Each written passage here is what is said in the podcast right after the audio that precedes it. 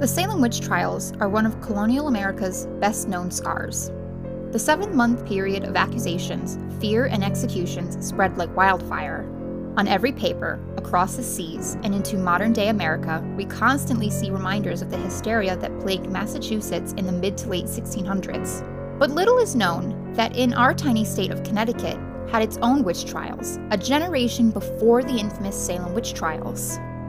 There were two witch panics in Connecticut the Hartford Witch Panic from 1662 to 1663, and the Fairfield Witch Panic of 1692. In these years, there was a 29 year gap of quiet with no executions, more than likely due to the common sense that Governor John Winthrop Jr. provided. Here's some context as to why these witch trials were even a thing. It is known that Puritans lived in a world of black and white. Earthquakes, comets, floods, thunderstorms, and everything unexplainable was the mysterious workings of the devil. Only strong minded, pious men and women could resist the temptations the devil brought. Men and women who became lost to God to serve the devil as witches needed to be stopped before they harmed others, as was the common belief. The belief in witchcraft has been a part of Puritan life long before they settled in the New World, so much so that it was a daily strife. Believing they were free from evil in this new settlement of Hartford, Connecticut, Thomas Hooker and John Winthrop Sr. brought 100 men where they then began the newly beginning America's first convicted witch trial of Alice Youngs of Windsor, Connecticut. Little information is known about her life, other than a vague line from Winthrop's journal in 1647 stating one of Windsor's arraigned and executed at Hartford for a witch, remained unknown until 1904 when a diary of Colonial Windsor's second clerk, Matthew Grant, stated May 26, age 47, Alice Youngs was hanged. With old state records, it is believed that the gallows used to hang Alice were built in Meeting Square, the location of today's Old State House on Main Street. Though most hangings likely took place in the colony's south pasture of today's Dutch Point near where Irving Street meets Albany Ave. There were many capital laws established for the new state in 1642 that came directly from England and Massachusetts, which were used for these witch trials. Such as, and it's a long list, no man shall worship or idol another besides the Lord God, or they be put to death. If anyone is found to be a witch, they are to be put to death. If anyone speaks blasphemy of the name of God, they are to be put to death. Murder upon malice, hatred, cruelty, or guile be put to death. Bestiality will result in death. And lastly, if you were gay, you'd be put to death. That's a lot of death. In Connecticut, the prime interrogation methods were sleep deprivation, isolation, and intense psychological pressure.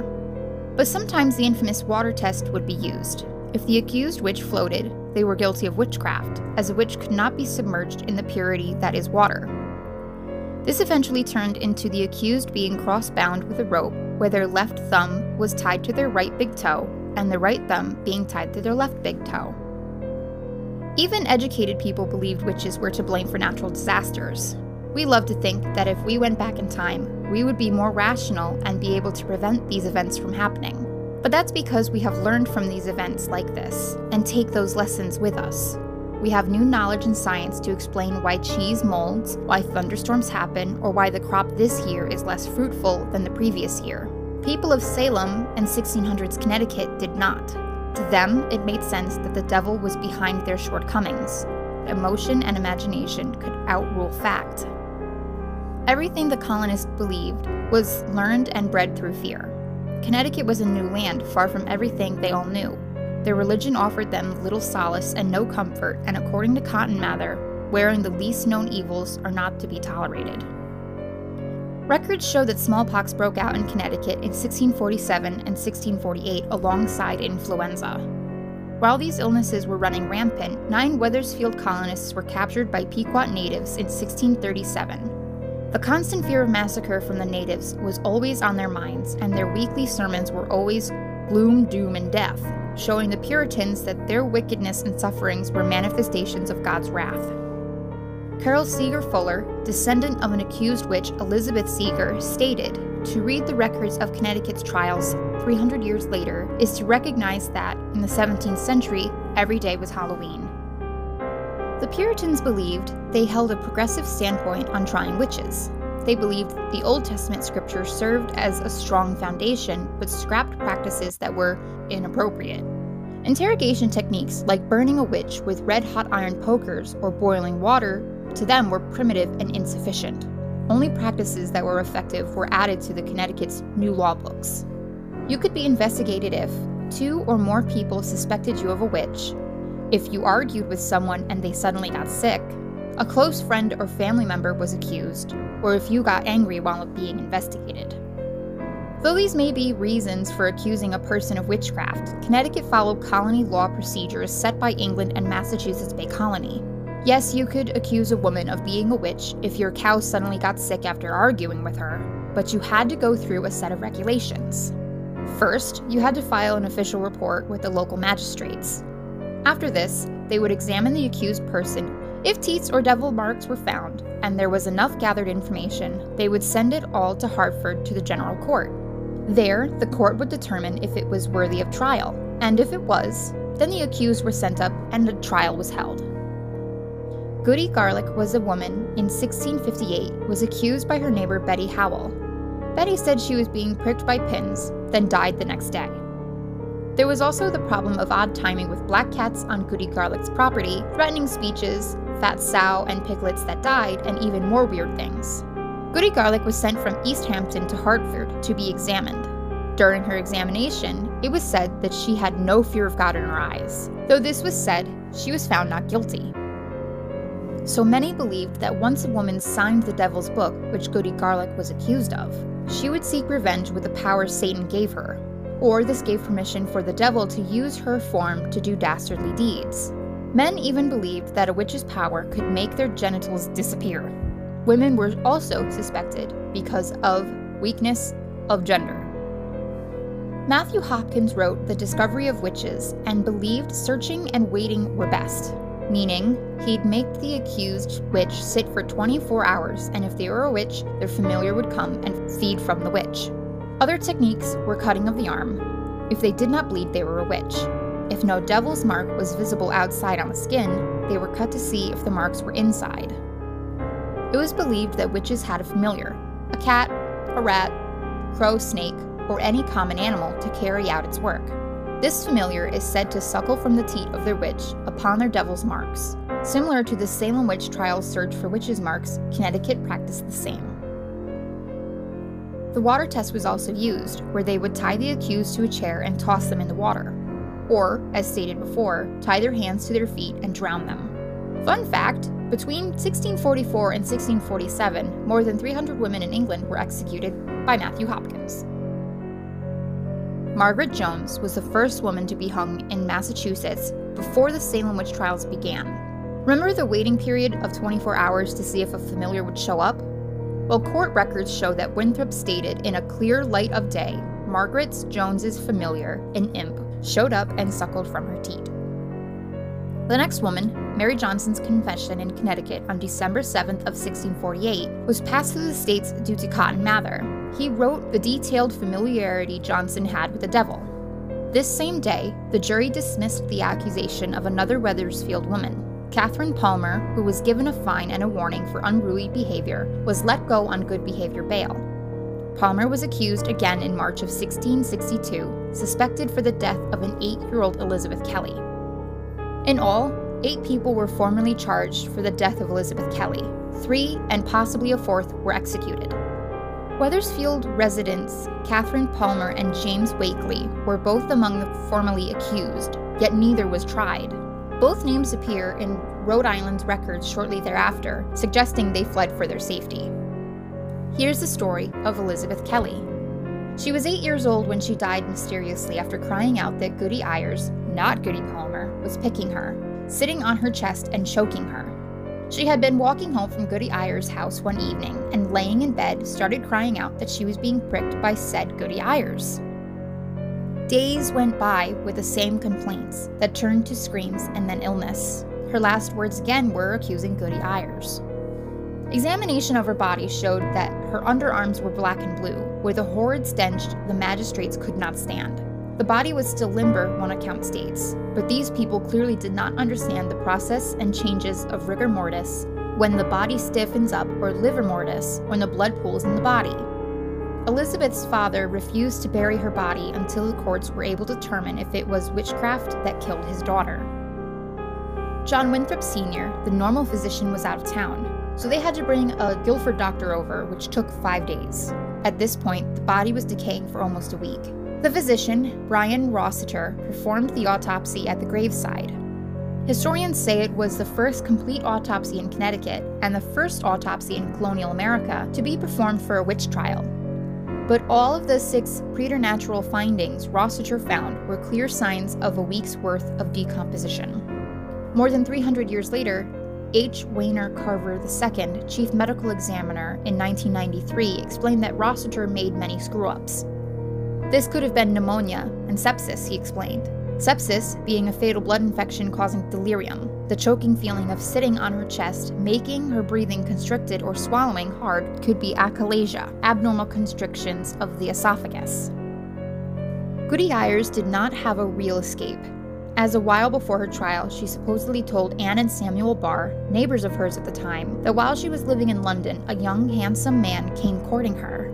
But when she went to accept the courting, she saw that he had hooves instead of feet, when she did not show up to their date, the young man got so mad he ripped iron bars off a nearby gate. This creature, that could have been the devil, only made her more guilty. Both Goody Ayers and her husband were forced to take the water test.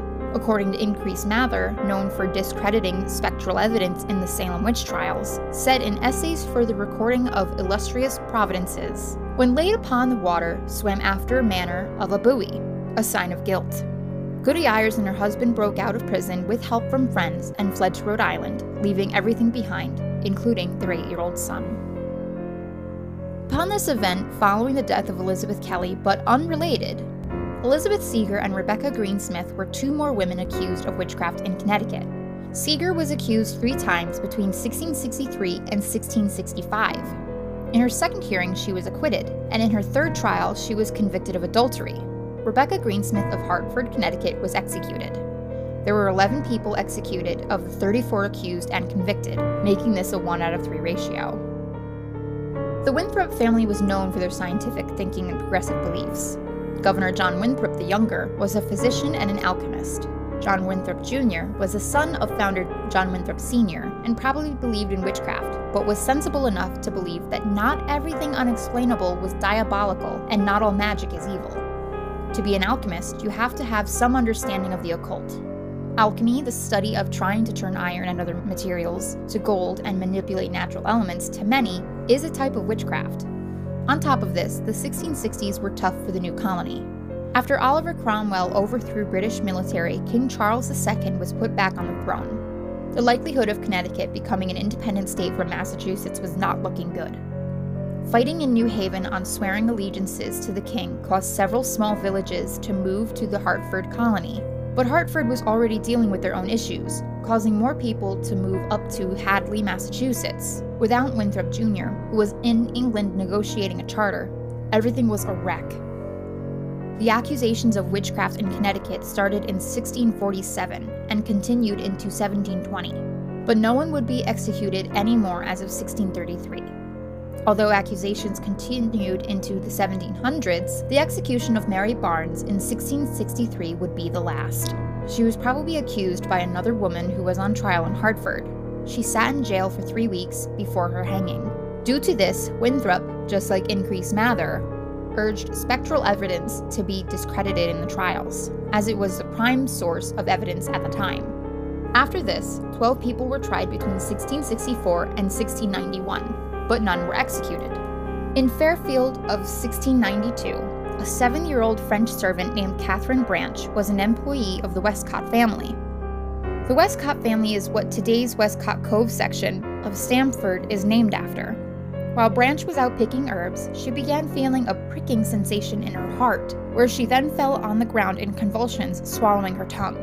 Today we call this epilepsy, but in Branch's 1692, they called it witchcraft.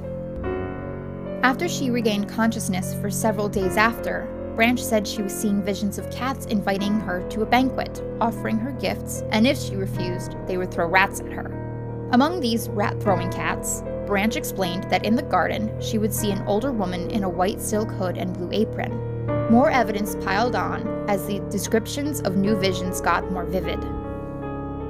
But eventually, people started questioning Branch's descriptions. Between two young women named Elizabeth Clawson and Mercy Disborough, Catherine Branch accused many other people of witchcraft.